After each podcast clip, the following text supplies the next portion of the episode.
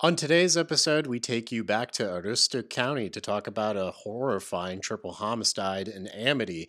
We also talk about America's favorite cream pie, all this and more on Homegrown Horror.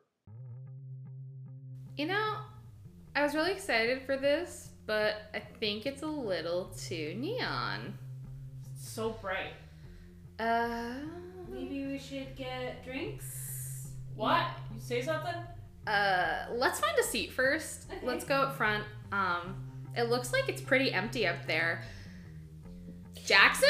Hey, ladies! Oh no! Oh no! goodness. Hello, how are Hi. you? Now I know why the front is so empty. Well, I'm, you know, it's it's been tough. A lot of dancers have up and quit, but it still makes pretty good money, honestly. That it's just is- you got me on a light day. That is um quite the outfit. Yeah, it really rides up you. I'll just say that. It's not comfortable and you gotta Wait, wash it wait, three times. didn't you just finish law school? I did, but you know, with law school, there's a lot of, you know, student loans you gotta pay for. And honestly, this pays more than being a public defender. Anyway, you want a lap dance or something?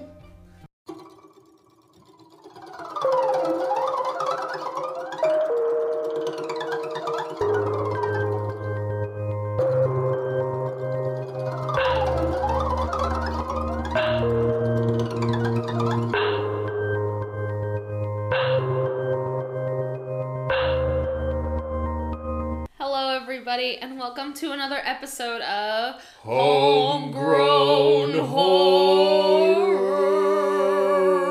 horror. Yeah, we're fun today. Bees just pointed out to me this is the latest we've recorded. It's really not that late though. it's almost seven. It's late for people who have other things to do in the morning. Yes, it, it's late for people who have day jobs. yes, it's too late for this. Uh, I am B. I'm Jackson, and Um, we're homegrown horror. We are homegrown horror, and uh, how are you doing? I'm doing great. Um, I started a new new job this week. I'm not going to mention what it is, but you know, started a new job. Happy about it. Work for a liberal arts college that will not be named. Um, so within my f- one month of being here, I am employed. Yay! Yay! Gainfully employed. Gainfully employed. And yeah. I got married. We got married in over the weekend. Yeah, over the weekend in Acadia. And it was perfect. The rain held off just in time. And it it was wonderful. I'm happy to be married. So we've had some big life changes. Yes, I'm, I'm. You guys have been together for so long, you gals, that uh, it's really awesome to see like this finally get to this point, and you probably just feel relieved. Oh, it feels com- I feel complete. Yes, I feel complete and I realized that um yeah, we got married right before our 5th anniversary. Wow, wow. So now everything is Yeah. lumped together. yep. So right before our fifth anniversary, and I mean we've we've been best friends for fifteen years Are you- total. Are you going to keep celebrating the time of when you were first dating, Oh, or are- are you uh, replacing it with the marriage? I feel like the marriage always trumps the, uh, the marriage does first trump. time meeting. I mean, I s- yeah, I I def I feel like I do kind of still want to because that's the commute the the the cumulative cum, cumulative time Yeah, that we have been together. So I think that will probably a pleasant acknowledgement. yeah, just sort of like oh, you know, in a couple of years we'll be like oh, we've officially been together ten years or twenty years, or, you know, Five years. That's awesome. yeah, it, that doesn't feel like it's been that long, but. And then the other thing that I did was I shaved off most of my hair. It looks awesome though. yeah, B's got this pretty awesome cut going on that's just all around, and the top is left over. Yeah, I have been waiting to get my hair cut, but um, I was told I'm not allowed to. I wasn't allowed to cut it until after after the wedding. so immediately after like the day after I shaved, I got it shaved off, and it feels awesome. so those are Feels freeing. it's so freeing. So those are all of the things that happen. We've had a pretty big, like last week was pretty big, and then we also dropped our bonus episode. And we dropped the bonus episode, and I, I guess people are really liking that. So we'll keep those coming, y'all. Um, we're very excited. This is the last episode of September. So we're Yeah. going to be moving into October, October. pretty soon. Um, and it's going to be, we're going to try to, I want to try to make our episodes extra spooky. Extra spooky. as as much as we can, anyway. Absolutely. But yeah, we'll we'll try to get something really good for the bonus episode in October also. Something really dedicated to the horror theme. This last Lake Placid's a horror comedy. Yeah, there. Are, it seems like there are a lot. Yeah, I also did find out. I wanted to just say that all the Lake Placids take place in Maine. We I did lied. we did not know previously if they did or didn't. They all take place in Maine. Okay, so we have that confirmation. Yes, I did find that out, and I, I kind of want to do. I still wrote. I found out there's Lake Pla- Placid versus Anaconda, which I did mention. Anaconda is one of my other favorites, so I would like to maybe do that in the future. Something about reptilian horrors gets you going. Oh, absolutely. so, to bring it down a notch, um, you said you have a doozy for me this week. I do, and I also, yeah, I don't know how to make this funny or to like really get into this, but I just do think it is an interesting case, um, and it is horrific. So I figured we need to talk about it. But before we get into today's episode, um, or the con, the main meat of today's episode, I wanted to also talk about something that's been relevant to today as far as crimes and what's going on but the um, what was the previous disappearance and then discovery of Gabby Petito, and um, she is the fiance to Brian Laundrie, who is currently on the run, and police still have not apprehended. This is September twenty eighth right now. For those that are interested in the timeline and kind of where we're at as far as what's been discovered. So there was a video that had surfaced around the internet pretty recently relating to the Gabby Petito case because Gabby Petito's remains were then found in Wyoming in a national forest. Um, but back in August, there was a video or there was a report from a uh, 911 caller in Moab, Utah, that told dispatchers that they had witnessed a domestic dispute occurring with a couple in a white van.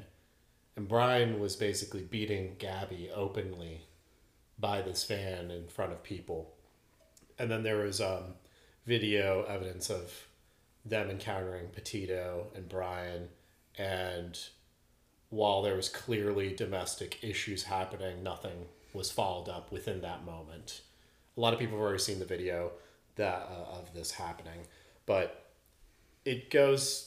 But for some reason, this kind of story has really gripped people right now, and I'm not trying to say that this isn't horrific in any way. It is and Brian is still on the lam. They have no idea where he is, but it was very shady. Apparently, he even after uh, he had even gone back to his parents' house, told them that he was going to be uh, staying in this swampland in Florida, and police have been investigating that. Recently, they believe that they have found a campsite that is connected to him, though. Um, I don't think it's in the swamp though, but this story is getting a lot of traction right now. Um, and while, you know, our hearts go out to Gabby Petito's family, uh, this is one of like thousands of cases of missing persons that happen in the US. And it's very interesting like what is what's gripping people about this? I think uh, I did recently find out that she was actually an influencer, and so So she has a following that's coming after it. Okay. correct, and so that is that's sort of how they realized that something was wrong is because she wasn't posting with hmm. regularity like she normally was, and I think that that's one reason why that's happening. Definitely, as as we get into a era that is more we're more and more online it i'm hoping that that makes it easier for us to find people Yeah. Because we can look at their social media we can look at who they've interacted with And um, yeah, there are so many people that go missing. And I also wanted to touch on they did find the body of a Maine woman who went missing in, I believe, 2019. Her name was Annalise Heinig. She was recently found. Uh, as I said before, I don't necessarily want to cover cases that are super like new, but Dark Down East does have a whole episode on it. So if you're interested in her case, I highly recommend going and listening to them. Um, but yeah, there's a lot of stuff happening right now in terms of true crime and us figuring stuff out. And like I said, I think that uh, the more we're online, the it not only can we sort of see the victims' last movements, but also there are a lot of people who help contribute to um, solving cases. Yeah. More people are willing to come forward because they're hearing about these cases happening. More people have direct access to alerts from the police now more than ever. Uh, the information age has really accelerated everybody's ability to communicate more effectively on this. What I'm hoping that this does for people now is that we are able to share these cases better. Yeah, exactly what you're saying. Be able to share more information. And I think as example of just kind of what you're describing, what we're kind of seeing, what kind of the story of Gabby here, um, we understand that we're just sharing more and more information. And I think we've also seen that with like gun control and school shootings. Yes. People say, well, some people say that they feel like there's more shootings happening, but there's just as many shootings have been happening. Um, We can just share. we just inf- now share the information. we share information faster, and then also we can we in a lot of ways we also get real time Yeah. um, updates happening Mm-hmm. because people have access, and we see that in a lot of other tragedies as well, and it's it's interesting because I know a lot of people sort of damn social media and the overuse of phones, but it can also be a way for us to document more history. Not, I don't want to say history, but document things. Yeah. Have a paper trail. Exactly. yeah. Yes. Eff- Effectively, yeah. I mean, paper trail meaning some people, you know, connotation of that leading to something. Yeah. But just having any little bit of record available of where things are heading or where things were going. There were two girls uh, a little while ago. It's a fairly popular, like a fairly famous case, but I can't remember what the name of it is right now. But there were two girls. They were out hiking, and one of them thought to pull out. Like this guy came up on them, and she pulled out her phone to record. Whoa. So they do have somewhat of an idea who killed them Mm-hmm. because one of them documented their Was quick enough on the phone. mm-hmm. Wow. and she just kind of did it without him knowing. Wow. Okay. Yeah, so when they ended up finding her phone, they were able to use that as evidence to try and sort of figure out what happened to them. Yeah. If you ever see, I don't know, here's a PSA for everybody. You ever see uh, anything weird happening with or domestic dispute happening in front of your eyes, don't just sit around and think someone else is going to help report it in. Uh, step up and do your part in, you know, As as people uh, one, another big thing is fuck politeness. Yeah, fuck politeness. Fuck politeness. That's a, that's a big thing in the sort of true crime community where it's like it's, please see if you see something, please say something. Mm-hmm. Fuck politeness. Don't This- think it's weird. Yeah, this contradicts with my what will probably be future and previous statements of don't talk to the police. talk to police if you're not the person that can get in trouble. Yes, correct. uh, I guess we can kind of dive into like the big thing of tonight. All right. My big story. Um, are you familiar? So this takes place in eastern Aroostook County. Aroostook. Oh, so we're going back there. We're going back to Aroostook. Aroostook County. I don't know why we're uh, being dragged back. Yeah, we've done Lake Placid's and Aroostook, and then there's the um, what was the other case? It was the Smirnoff case. No, the Smirnoff case was that was in Maine. Uh, uh, pff, It's all on me. That was in LinkedIn. Poco is in Aroostook. oh, is it? Okay. I think so. um, so we're going back to our favorite county, in our most isolated county in Maine. Yes. So the location of the story I'm bringing you today, this all took place in 2010. So relatively recent. Okay. I will just say as a warning to listeners, this story does involve the murder of a child. So if you are uncomfortable by that, you might want to stop listening, move on. Um, it, it gets pretty graphic. But we're talking about uh, a location in Aroostook County called Amity, Amity, Maine. You're familiar with that? Yes. You are? Yeah. Oh, nice. I'm familiar with any town with the Amity in it. Amityville. Uh, Amity is the town in Jaws. and there is an Amity, Maine. Yes. That's awesome. Is like Amity, Maine known for anything spooky? Do they try to coin that? I don't think so. No, they're they're so tiny. Um, I looked it up back in 2010. There was only like 238 people living in the town. That And makes it's sense. just- it's, it's- very. Yeah, well, it's like I was looking at it. It's just woods, and Route One just cuts right in the middle of it. Okay. And as you kind of move up, uh, it finally hits like 95, and you can cross the Canadian border into there. Okay. Yeah, so right up, butting up against uh, the the border. Okay, so we are where, yeah. Yeah. Um, so this is the location of our crime for the evening. Um, also, just uh, area to kind of um, keep in mind of, we have Orient, Maine as well, Okay. which is north of Amity, I believe. Okay. Um, so let's talk about our murderer, who is still alive. Um, his name is Thayne Orms- Ormsby. At the time, he is a 20 year old uh, individual. During leading up to the murder, we have him living at uh, the home of Joy and Robert Strout in Orient. Thayne was previously a resident of Ellsworth. There was some like discussion that uh, people believe that he had dropped out of college recently and was dating the daughter of um, the Strouts, Okay. and that's why he was staying with the Strouts at the moment, just to kind of get away from Ellsworth for the time being. Yeah, because Ellsworth, that's far. yeah, Because yeah, that's that's more that's mid coast. yeah. So pretty stretched out, at quite a hike to just get all the way over there. So at this time, he's staying with the Strouts, just kind of.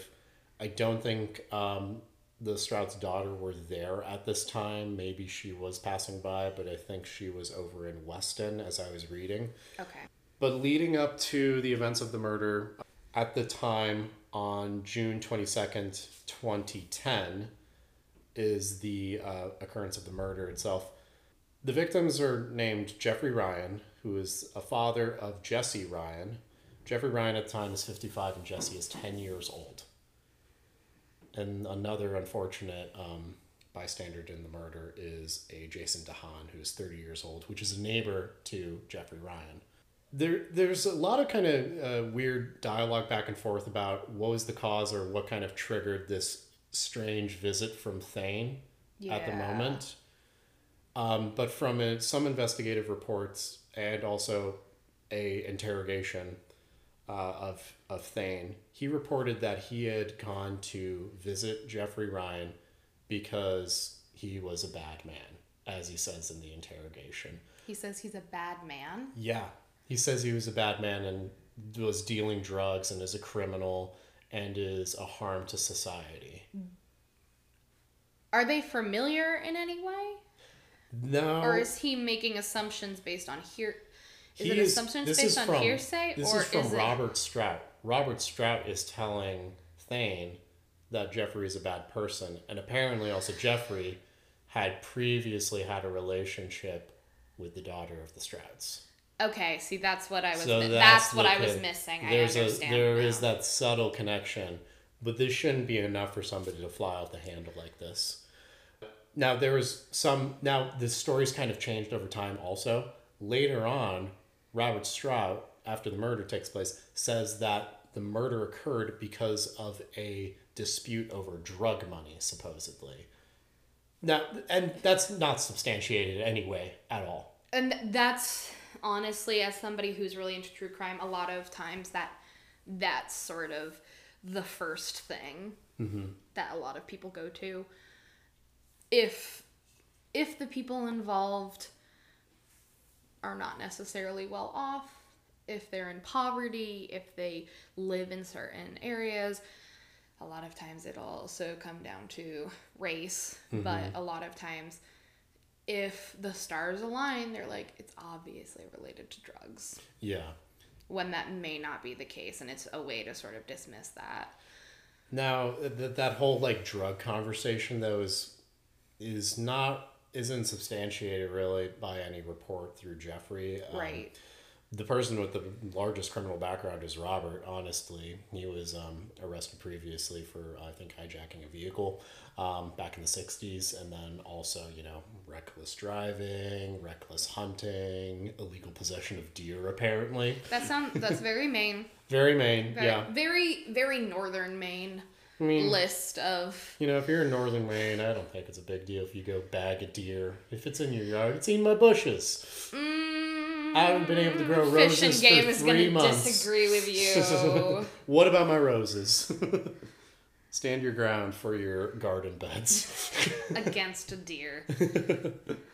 so it's a little back and forth of like, why did Thayne even start this? But his words are that Jeffrey Ryan is a bad man, dealing drugs to people and generally causing misery. Probably more related to something with, uh, you know, the Strout's daughter. Okay. I, I think I we'll we'll figure it out. We'll we'll go through this and so on June twenty second, twenty ten, we have Jeffrey, Jess, and Jason all staying the evening at uh, Jeffrey Ryan's home, and um, at the moment of the murder, Jeffrey was in the garden shed behind the home, and was rifling through things. Apparently, Thayne rode up with his bicycle and had a knife with him at the moment. And he crept up on Jeffrey and stabbed him multiple times. Right there at the shed.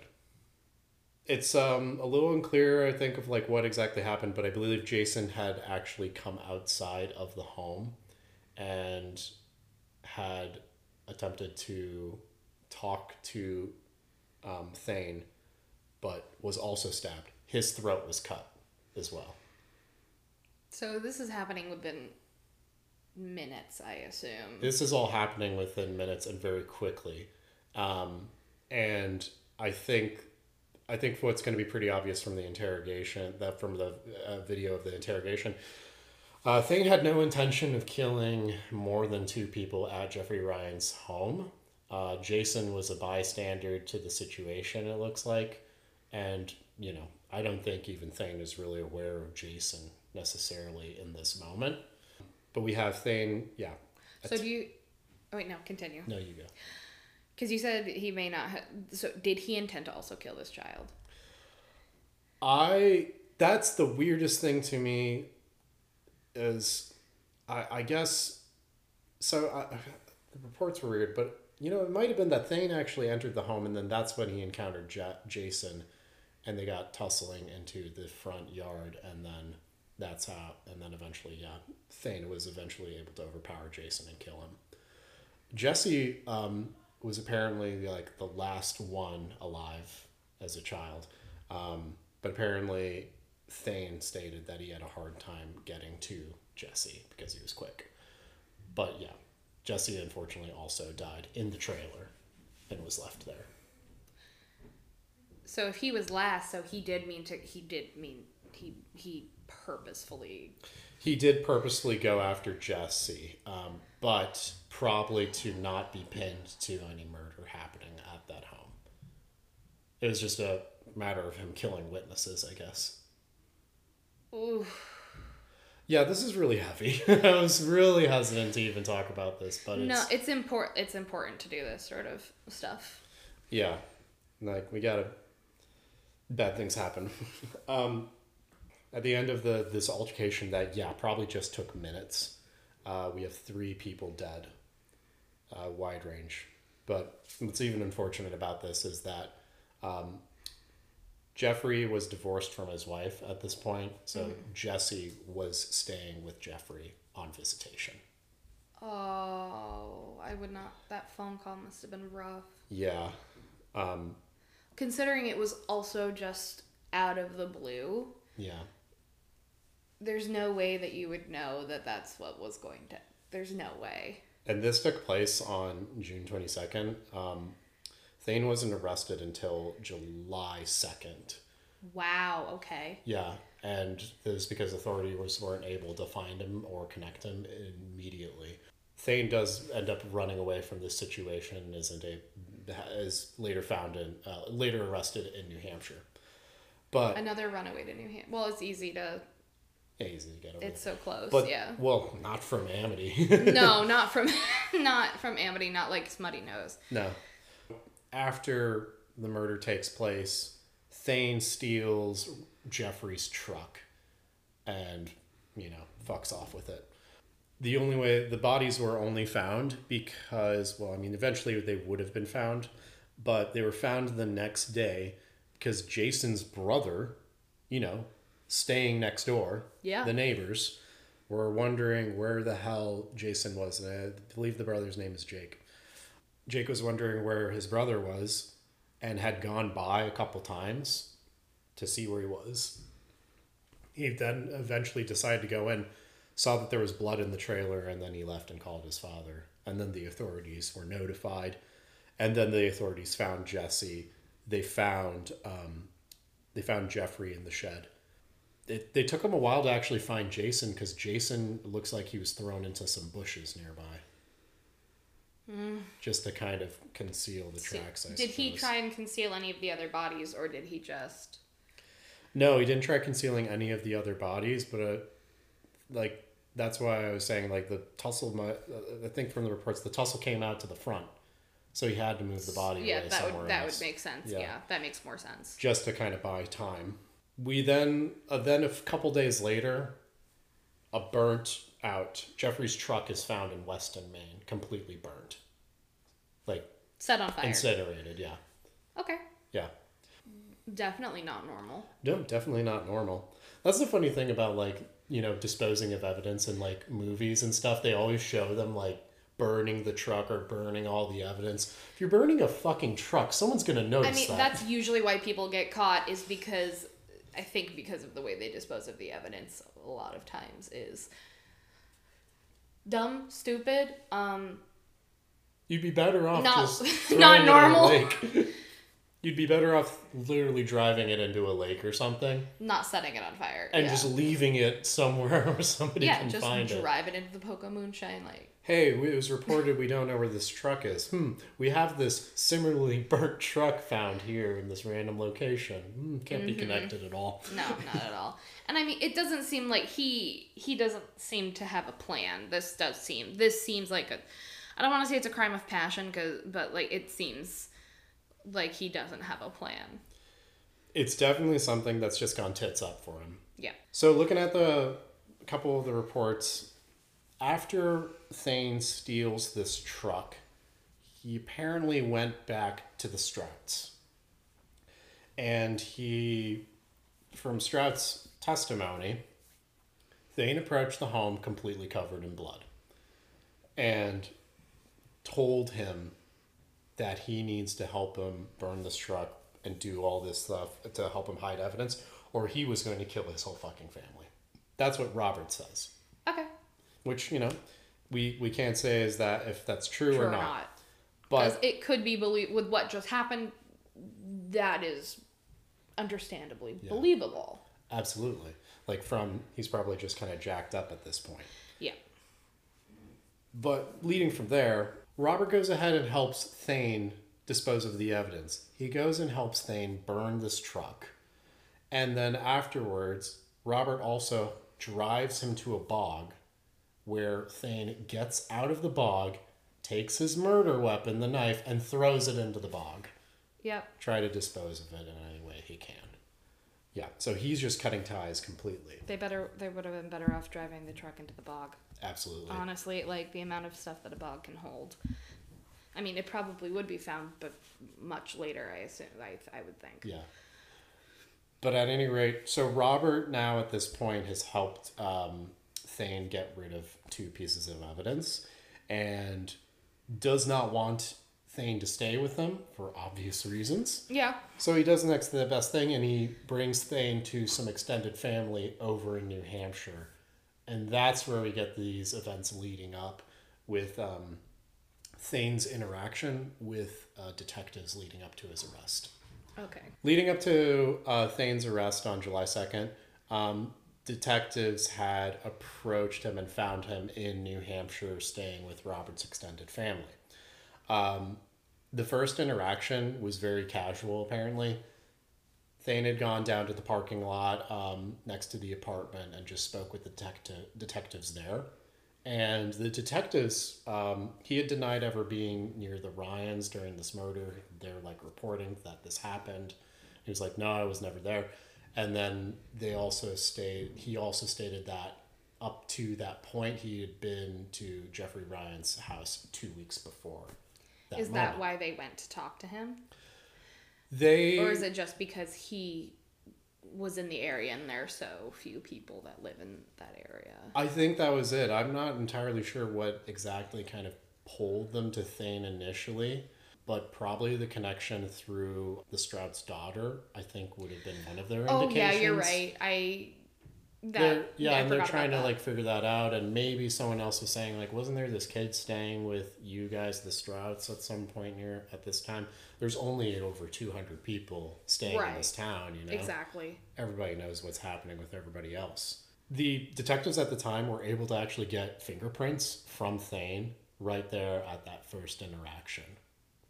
And then later, the detectives went back to the crime scene and found fingerprints of Thayne and also DNA, probably blood. So, on the second interaction with the detectives with Thayne, the detectives have this evidence that he was very obviously at the residence of Jeffrey Ryan pretty recently. A lot more recently than, say, two weeks prior. Yeah. So they come back and they have a detective approach Thayne back in uh, at the apartments. They actually had sta staked out a couple police around his location, but he wasn't there at the time, so they were kind of waiting back and forth. On Yeah. the second rotation of some detectives and some surrounding police, that's when they like encountered him and said, "Hey, some information came up. Can you come down to the station and talk with the detectives?" And they made it a totally voluntary thing. They were like, just come on over. You don't have to if you don't want to. And that's what the detective said. It was like, you don't have to come if you don't want to. And he does. Yeah, because then it makes him think that he's not in trouble. Exactly. Like, just put him in a false sense of security. And so he goes willingly and he's like, he's approaching an attitude that's like, yeah, I'm going to try to help you guys, you know, just like, it's Yeah. fine. Whatever, whatever information you need. Yeah, it's just Yeah, like, he's trying to be friendly. Yeah. A very long interrogation takes place and discussion with Thayne. And at a certain point within the discussion, kind of a lot of back and forth. In the first part, he's read his Miranda rights when he first gets in there. After a long discussion, one of the detectives say, like, pretty much that we're gonna, it's like, you're gonna find out pretty soon how much I actually know about this situation. And we're gonna be doing this back and forth for a couple minutes, Yeah. and you're gonna realize, like, how deep you're in this. Yeah. It's a lot. It's a pretty bad conversation. Like, but they really have him tied at this point, and he doesn't even know it. Yeah. The first part of the interaction is pretty mundane. They don't really get to the meat of the actual confession. They do take a break. Thayne has a cigarette with one of the detectives. The detective at the time, apparently, when you know having a smoke with Thayne outside, says that he thought that his eyelashes were singed probably from being too close to a burning vehicle, as he states. I have no idea how long it takes for uh, eyelashes to grow or for singed eyelashes to kind of I like. don't know what singed eyelashes look like. I I, want to know how this guy was like. That looks like singed eyelashes. yeah, were not you just Sherlock? just like uh, he has short eyelashes. Maybe he's wearing mascara. no, definitely singed. definitely singed, definitely singed. I don't know how he's able to see that, and I think it's night at the same time, but this is Okay, something that comes all up in the reports, and I'm like, I- all right, maybe you're just trying to Maybe. be cool. then again, the smell of burning hair is Disgusting. disgusting. And uh, well, it's been a couple months. I, I assume he showered, but yeah. Well, that's the thing is like I don't think leading up to this moment it's like would it have been that would, would his singed eyelashes still be showing? But yeah. anyway, Any anyway, that's Any- what we're getting told. Uh, That's what we're getting told. Thayne comes back into the interrogation room and he says, Your search is over. He literally says that. And then he proceeds to kind of cry a bit and go into talking about his confession. He had also previously asked for a lawyer. He's more asked about a lawyer, like questioned, like should I get a lawyer? Instead of- instead, instead of of actually actually asking, asking for, for a lawyer, lawyer. he said, "Should I get a lawyer?" And the detectives responded, "That's up to you." Doesn't warrant them actually getting a lawyer, which actually comes up a little bit later in sort of this um, back and forth with the trials. Yeah, But I. I I see that coming a mile away. Absolutely, yeah. It's uh, left a lot of contention there. Getting into it here, Thayne ends up going into this whole confession of murdering of his triple homicide. Thayne's admit right off the bat. You can see this video online, by the way. It's like eight minutes, but he admits right off the bat that he showed up to Jeffrey Ryan's home with the intention to kill uh, kill Jeff, steal his truck, and then drive to go kill another person. So he had the Oh. intention of killing two people that day. Two people, but not not at the house. He Not at the house. Saying, He was literally like going to. This is a half baked plan, but yeah, go to Jeff's house, kill Jeff, take the truck. he the wasn't truck. expecting a the- this Jason other to be person. there, and B probably was not expecting was not Jeffrey's expecting. child being there on visitation. absolutely not. So that must have you're you're probably right. He probably thought this is my only way out of this. I have to kill everybody. Especially if he killed Jeffrey first, Yeah, and then if he was going to find the keys, he finds two other people in the house. yeah. Yeah, that okay. So it's Ooh. the plan just went completely south for him of what he was trying to do. But he tells the uh, detectives during the interrogation that he did it because they're bad people. They're hurting people. Drug dealers, as Robert might have said to him, or something like that. He, he's trying to be sympathetic as, as well, and he's trying to like play off as a good guy and like trying to be buddies with the detectives. He's just a maniac. It definitely like that the, the thing where he's saying like they're bad people. Mm-hmm. He definitely thinks he's righteous Absolutely. in his own mind. He definitely seems like he is mentally ill. Yeah, there's definitely something up with him. And there was, um, you know, during the court trials, they were talking about, yeah, he did face some neglect and abuse as a child, but you know, enough to kill three people, probably not. Um, and that's what we that's kind of what we talked about in the uh, Doug Flint murder yeah, is you know there are people who experience those things and don't yeah, murder someone. yeah. It's like there's and a lot of there's a lot of tipping points. I'm sure that can lead you to that moment as well, but it does not warrant. It's not an excuse. And it know? doesn't really seem like what was the tipping point for for this. Yeah. The detective he talks then about killing Jesse. Oh, so this is where it comes back to. So he talks about going killing um killing Jeffrey and then he does go into the building and attacks Jason and then runs after Jesse and as he said as Jesse ran the fastest. It's horrifying. That's so horrifying. He starts to kind of ball up and get a little bit more emotional in this moment, but he talks about how he wants to die and he hates the idea of losing his freedom. Well, you've robbed other people of their lives. And that's the thing is when yeah, it it's there's some pathways in the brain that aren't quite connecting in in logic world No, here for him because it's a it's a self-centered thought. yeah, just like oh, he was too fast. He's crying about it and it's like okay, but you didn't you didn't stop when you went to kill three people including a 10-year-old and now now you're sad. The detectives ask him, "So, at this time, what do you think is the best possible outcome for all of this?" Thayne responds, "Well, someone should tell the family, and they should also tell the mother, you know, Jesse's mother." This is what he says: that it wasn't personal. Oh my god. Oh yeah, that's gonna make me feel so much better. Yeah, thank you. Oh, it wasn't personal. Thanks, man. Well, it's personal to me. Yeah, yeah. What about Jason's three kids? Thayne says that sorry isn't good enough. Yeah, no shit. What would happen if you didn't get caught? Would you have gone after the other guy on the list? Thayne says that no, he would have stopped at that moment and lived a normal life. Sure. So he's just like, nope, didn't like it. Thayne then says this philosophical, stupid bullshit at the end of his interrogation that I wanted to share with you because it made me angry. Oh, cool. Okay. Go He says that the hopes that the best possible outcome after this, he's going back to best possible outcome at the beginning of the discussion. He says, he says that good things can grow where evil was destroyed, and that then he says maybe those families will become stronger, and where those kids would be better off without their father.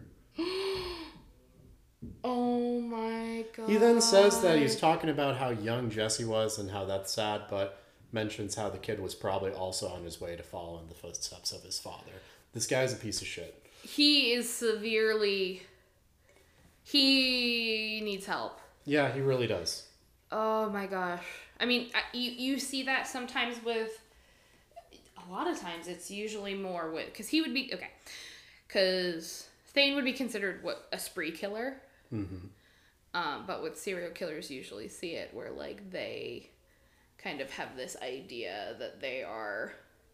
Sometimes they think that they're doing the right thing, They have a savior complex. Uh, either a savior complex or sometimes if they, you know, they're like, oh well, I was I was told to do this. You know, there's one where he. Well, there are a few where it's like they believe that they're being told by God to do things. Yeah. And that, or that they think that they can just tell that someone is bad. Yeah. It's it's insane. It's hard to tell exactly what it is, but that raises so many red flags with this statement. The interrogation was insane, and that was kind of the reason why I wanted to talk about this because watching that video and listening to this, a young man with in the really terrible mindset and with really bad philosophies and like ideas, thinking that he can go ahead and alter the lives of all these people. Yeah, I, it's it it's beyond it is beyond understanding. At least for me. Yeah, I I can't understand it either, but you know, this rocked Amity for a good bit. I can definitely say Absolutely. that. Absolutely. People were following this case pretty extensively, and there's various like newspaper kind of clippings from all these local area papers in this area. But it yeah. was, it was a pretty big. Thayne was then arrested on July second in connection with the murders. No shit. In 2012, he was finally convicted, and he was sentenced three life sentences for each life he took, and 15 years for arson. Okay. Okay. Just throw that on there. Sure, why not? it was at part of it. At that point, it's just. At that point, it's just like you're doing it for the sake of checking your boxes. Right. You're like, well, you did this, so. Although you're not getting out, for good measure. Yeah, Here we are. It was to make a point. That was definitely like what's evident from the the sentence. It was like at the end of the um, interrogation. Also, his Thayne did also say that um, he believes that he is going to probably die in prison or be committed to a death sentence, and his thoughts were that he wants to die. And I think the judge probably heard that and said, "You don't get to die. You get to live." Do we this." have a death sentence in Maine? I don't think you guys do. I don't think we do either. So that guy was just being stupid. yeah, that's not even on the table. Not even on the table. I don't know why he's thinking that. I think well, I think that that's always the thing.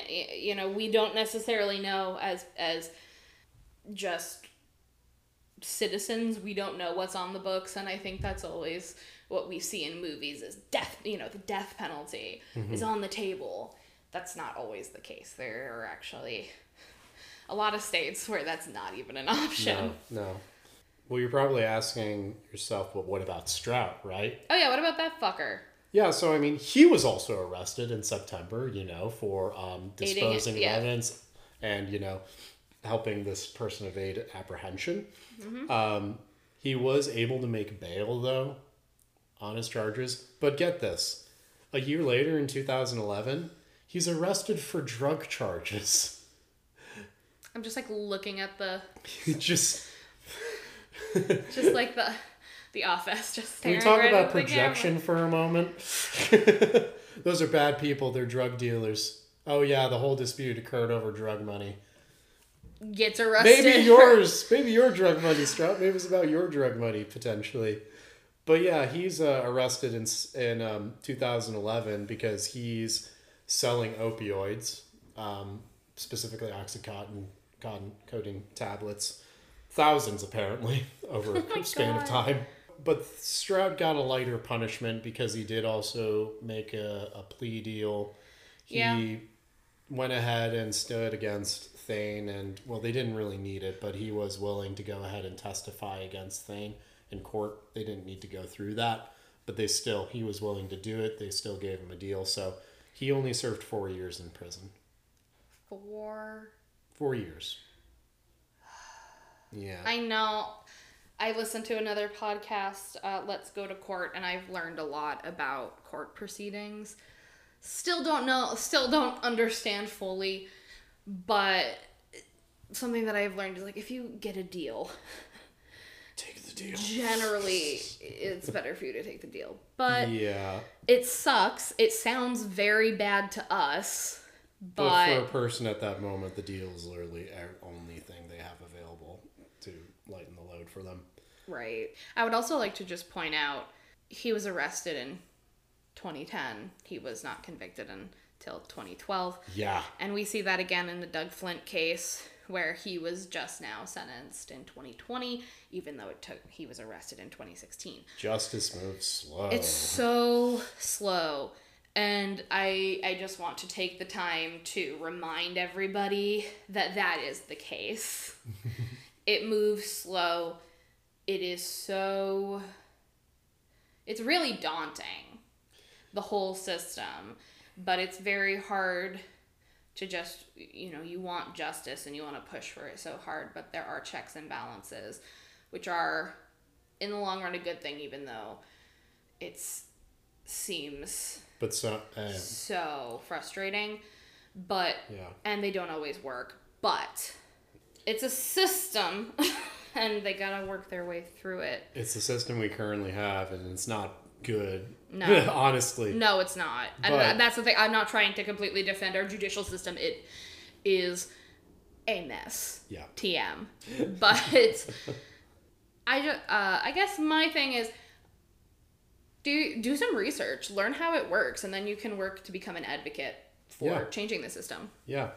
i highly out- recommend that Look out for people being, you know, wrongfully imprisoned. Look out for people that are getting the full book thrown at him over the minor charges. Like, absolutely people abuse the judicial system to its fullest extent because we have been able to corrupt it so fully. Well, yeah, because you look at this guy, Strout. He took a deal. He he for for lack of like I also bias here. Uh, it seems like he also was the one who kind of put that idea in Thayne's head. Yeah. Personally, that's how I feel. Yeah. But are we gonna say that he's responsible? That's a different, I- that's a I- different thing entirely. But he helped dispose of the evidence, and also he's got the drug charges. But I'm like, there are people who literally get arrested for possession of marijuana and are in jail for the rest of their lives, and this guy got four years for helping a man who committed a triple homicide Yep. hide evidence. And also, Thayne was staying with Strout's family in New Hampshire. Mm-hmm. Yep. So he was like, You can't stay with me, but I've got a place for you to go. Yeah. He was totally So- fine with helping him out. Absolutely. It, It, seems like Strout doesn't care that three people were murdered. And Strout's more of an accomplice than anything. I don't think he seems. he got yes, off real light. absolutely. And that's something that actually comes up a little bit. This year, Thayne has appealed his case for the third time, and he petitioned for a habeas corpus on September 4th of this year, stating that the police had not provided him with a lawyer when he requested. Now, the judge is currently saying that he had submitted it too late. um, that he had. So why wasn't that your first appeal? yeah, why wasn't that your first appeal? Well, there was some discussion in like his previous appeals that the lawyer situation coming up was an issue, but he didn't petition for habeas corpus. Um, and then the other discussions and previous appeals were like, why weren't other people investigated? And then he pointed his finger at Strout. It was like, fair enough, I think. Fair enough, but guess whose DNA is at the crime scene, dude? Yeah, that's the thing here is like he's looking at this mo- moment. He's saying that the process was not followed to the T, which hey, judicial system wise, yeah, that doesn't happen, and a lot of people No. get hurt when the, the process is not followed. This guy very obviously murdered three people, and he's trying to get this And out. that's how I feel about Doug Flint's murder as well. Mm-hmm. In those in these instances, I think they have the right person. Yeah, in these instances, it's like people abusing the system to try to worm their way out of this trouble. Yeah. and it's pretty. But yeah, that I just thought it was interesting that even within like this past year, he's still trying to appeal the case. And that's the other thing is that's the other part of the judicial system is it's not just getting someone convicted, getting their sentence. It's also appeals, appeals, appeals, appeals, appeals, appeals, appeals. And just think about all that just bogging down the system and all the judges' time to actually Mm-hmm. move through things because people are laboriously going every piece of evidence 10, 12 times. And I'm just telling you, I this is I would never be a lawyer. no, absolutely not. It seems It's- miserable. It is there are easier ways to make money. Oh, absolutely. I'd be rather be a stripper than a lawyer. Put that on a bumper sticker. Rather be a stripper than a, a lawyer. lawyer. but seriously, yeah, it's. I and knew we'd make this funny at some point. Yeah, Anyway. and I, I I would like to kind of tackle maybe some more judicial system stuff in the future because I do think it's important to you know as much like along with true crime and all of that stuff. I do think a lot of times we forget about the court stuff. Mm-hmm.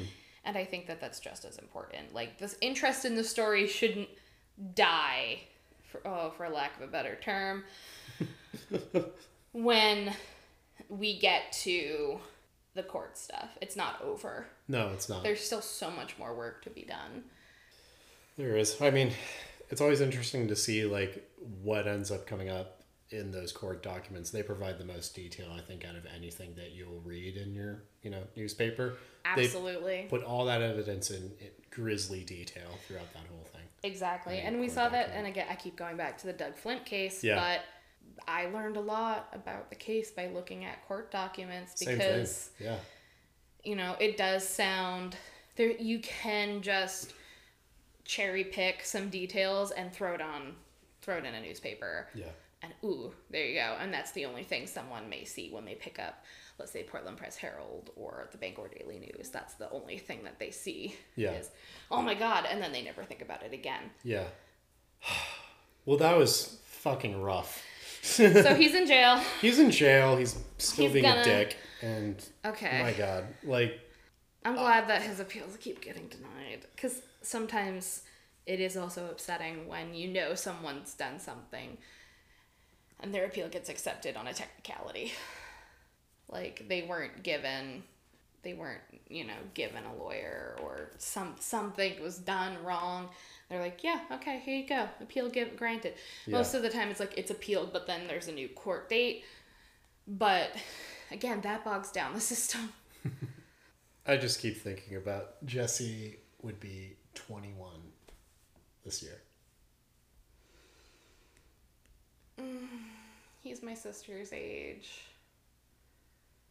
Don't think about Oh, it. Don't think about Don't it. think about oh it. my god. Get out of the bad place. I I feel so uh and yeah, it's that thing where it's like you you don't know.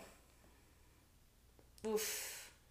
Anyway, sorry. Well, yeah, but that's Um, why we do this. you want a fucking mainism? yeah. Hey, it's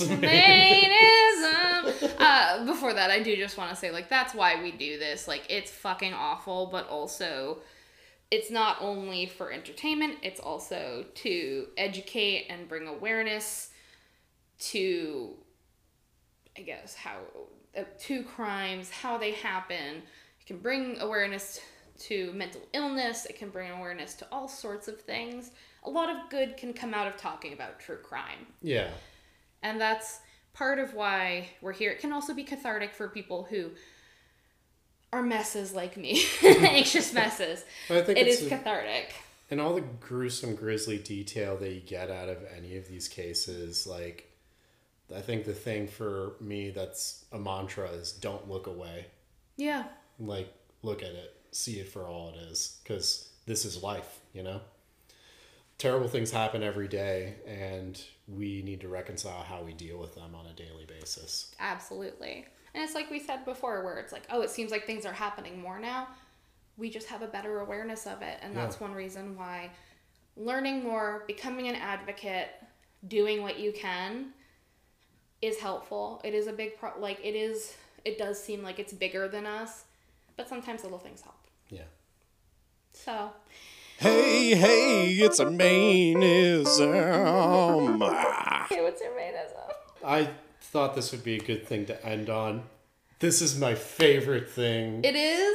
Whoopie pies. Uh, whoopie pies. I love them so much. I think it is the best thing that Maine, one of the best things that Maine has to offer. I'd say it's up close in the top five oh, really? best Maine things.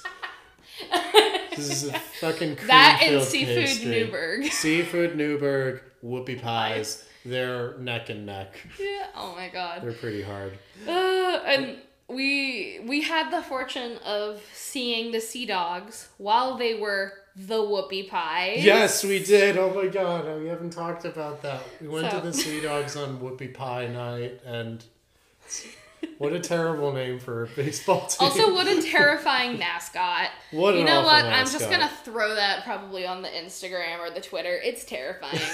um, the it's like here's Pie, your mainism. The Whoopie Pie mascot is terrifying. It is. They found that in a dumpster. Obviously. it is the grossest. It's really weird because I don't think that they've been doing like the Whoopie Pie theme that long. no, No. this is a new thing. Just to like, oh, we're selling Whoopie Pies I- tonight. We're the Whoopie I Pies. think like within the last couple of years, that mascot costume looks way too old to be as new as it is. Yeah, no, they again, literally a dumpster. They dug it out from somewhere, or the GM or owner or whatever. It's like walking around Marden's one day. It's like, hey, look at this thing. Look at that. We can make a whole promotion scheme out of this. Ah, but again, like Wicked Whoopies are my favorite.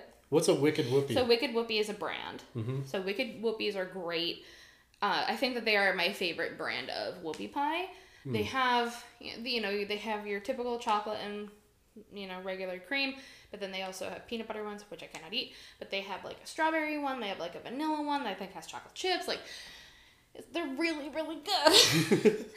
but it, it, my question for you: yeah. Who owns the whoopie pie Manor, Manor, Pennsylvania? So Pennsylvania does claim it's theirs, right? Yeah, I believe there's that's their state dessert. Oh, Ours is the state treat. What? There's state treats. There's a difference. Yeah, but I think it was because Is there a state treat in Pennsylvania? Or is Maine just making shit up? Maine's probably making shit up. Gotta look it up. Looking it up. Looking it up. We When's the first time you ever had a whoopie pie? The first time I ever had a whoopie pie um, was when I was. My mom uh, writes books for a living and she goes on tour. She went on tour in Maine and I went with her this time. Um, it was during the summer, so I didn't have any school. So I was helping her out with um, kind of a series of tours. And as we were going through one stop in Maine, the whole the bunch of our fans that were there had an insane like top huge ass Tupperware container full of whoopie pies that they gave to me specifically. They're like, "You're Jackson," like because my mom talks about me on the social media quite a bit, and then it just gives me the whoopie pies. That's cute. It was pretty adorable. I like that. So I, I ate my weight in whoopie pies, and also then the and then another previous stop. She went back to that same location, and I was not there. But they, she came back home with another huge batch of whoopie pies specifically for me. once a, I had so once many a whoopie- year, you eat your weight in a whoopie pies. I had so many whoopie pies. They were literally in. They were taking up a huge chunk of space in the freezer. There were that many whoopie pies. They didn't diminish for like four months. Oh my god. It was so- bad. It was dangerous. So many whoopie pies. I like whoopie pies, but they're not my they're not my absolute favorite. They're not my go-to. So that's a lot of fucking whoopie pies. Yeah, I think I was like 12, and then the next time I had whoopie pies had to have been like almost 10 years later. Oh my God. Because I was filled up on whoopie pies. I was like, I'm good for a while. So I did find out that Pennsylvania, Maine, Massachusetts, Virginia, and New Hampshire all claim to be the birthplace of the whoopie pie. all right, all right. What the fuck is going on here? But I also want to tell you, I've never heard these are different names for whoopie pies. Black Moon, a gob, which is from Pittsburgh. Yeah. Black and White, Bob, BFO, which is Big Fat Oreo. all right. That was gonna, I thought that was gonna get sexual for a second. Nope. It can either be considered a cookie, a pie, sandwich, or a cake. I would say it's a What is it? cookie cake sandwich. It's its own thing. It's a whoopie pie. It's a whoopie pie. It's it can't be classified under any other kind of dessert because you can do really- variations with it too. Yeah. Like a whoopie pie doesn't necessarily need to be like a cream kind of filling, right? It could be sort all sorts of different. Amish whoopie pie uses marshmallow fluff. Ooh, now that sounds really good. That's like a m- mm-hmm. that's more of a moon pie, isn't it? Yeah, it's very yeah. Also, the other thing I think is funny is like fluff is very, very American, but very very East Coast. Very Pennsylvania Dutch, yeah. Yeah. Yeah. In 2011, the state, the Maine state legislature considered naming the whoopie pie the official state pie. The proposed proposal received bipartisan support. LD 71, officially known as an act to designate the whoopie pie as the state dessert, read the whoopie pie, a baked good made of two chocolate cakes with a creamy frosting between them, is the official state dessert. The Maine reg- legislature eventually decided to declare the whoopie pie the official state treat and chose the blueberry pie, made with wild Maine blueberries, as the official state dessert. I love governments like spending any amount of time on this. Someone had to draft that bill. Yeah, someone. Dra- It yeah. had to go through I a process of approvals. I like that Wikipedia is like it received bipartisan support. Yeah, I sure hope it does. I'm not for it. Jeff, you're gonna be that one guy that goes against the whoopie pie oh my bill. god. I need this to pass, Jeff. Jeff had, Jeff definitely had a stake in the blueberry pie market. Like, Just "No." gonna shake up my whole business. I will not stand for this recognition. Yeah, so I I think that at this point we a lot of people recognize uh, the whoopie pie is a Maine thing. Absolutely. Like I- no offense to Pennsylvania, I think I just think that it's we don't even talk about Pennsylvania. I feel like people in Pennsylvania, like maybe you guys think it's a thing, but I gotta say, like everybody outside of Pennsylvania, we don't think of whoopie pies as a Pennsylvania thing. I do think it's really funny that when we did go to Whoopie Pie Night, they were playing against a team from right? Pennsylvania. Yeah, yeah. As if to try to like rub their face in it. Czartown, buds. our town, our snack. well, uh, that's our episode, I guess, for Yeah. tonight. And um, what can we leave the listeners with? I guess. Well, since it was a serious episode, maybe some actual advice. Yeah. Again, like I said, if you are passionate about true crime, I highly recommend looking into different advocacy groups. I recommend looking into how the court system works. I recommend looking into how you know, all of that stuff works. Because I know there are people who are interested in true crime who they go on to have jobs in forensics or as police or that sort of thing. Or you could just, you know, donate, let's say, to RAINN or to the missing and murdered uh, Indigenous women foundations, things like that. Whatever you think will help you have a better understanding and help your community, do that. Yeah. What do what feels right. And don't look away. Don't look away. Don't look away. Don't look away. It's there. Yep. Thank you for joining us, you guys. Have a great night. See you next week. Bye-bye. Bye. Hey, listeners, thanks for listening to today's episode and just wanted to give you my sources for today. I have the BangorDailyNews.com, Wabi.tv, Cinemaholic.com, townofamity.org, findlaw.com, thecounty.me, corrections1.com, casetext.com, Thayne Ormsby interrogation YouTube video uploaded by Susan Baines, fiddleheadfocus.com, pressherald.com, ellsworthamerican.com. Thank you. Beep, beep, beep, beep. We have a correction from the Lake Placid episode. The, the the stone tablets have come down for uh, the from the corrections department. We would like to give a shout out to the Macabre Family podcast for uh, pointing out something from the Lake Placid episode here. That in fact Betty White is not in Grandma's Boy. It is Doris Roberts. Uh, apologies to the Roberts family, Doris in particular, even though she is dead. You will be missed. I do like your film. Uh, and I deeply apologize. Thank you. You can reach out to us on our Twitter at HGHPod or on our Instagram at Homegrown Horror Pod. We hope to see you again soon.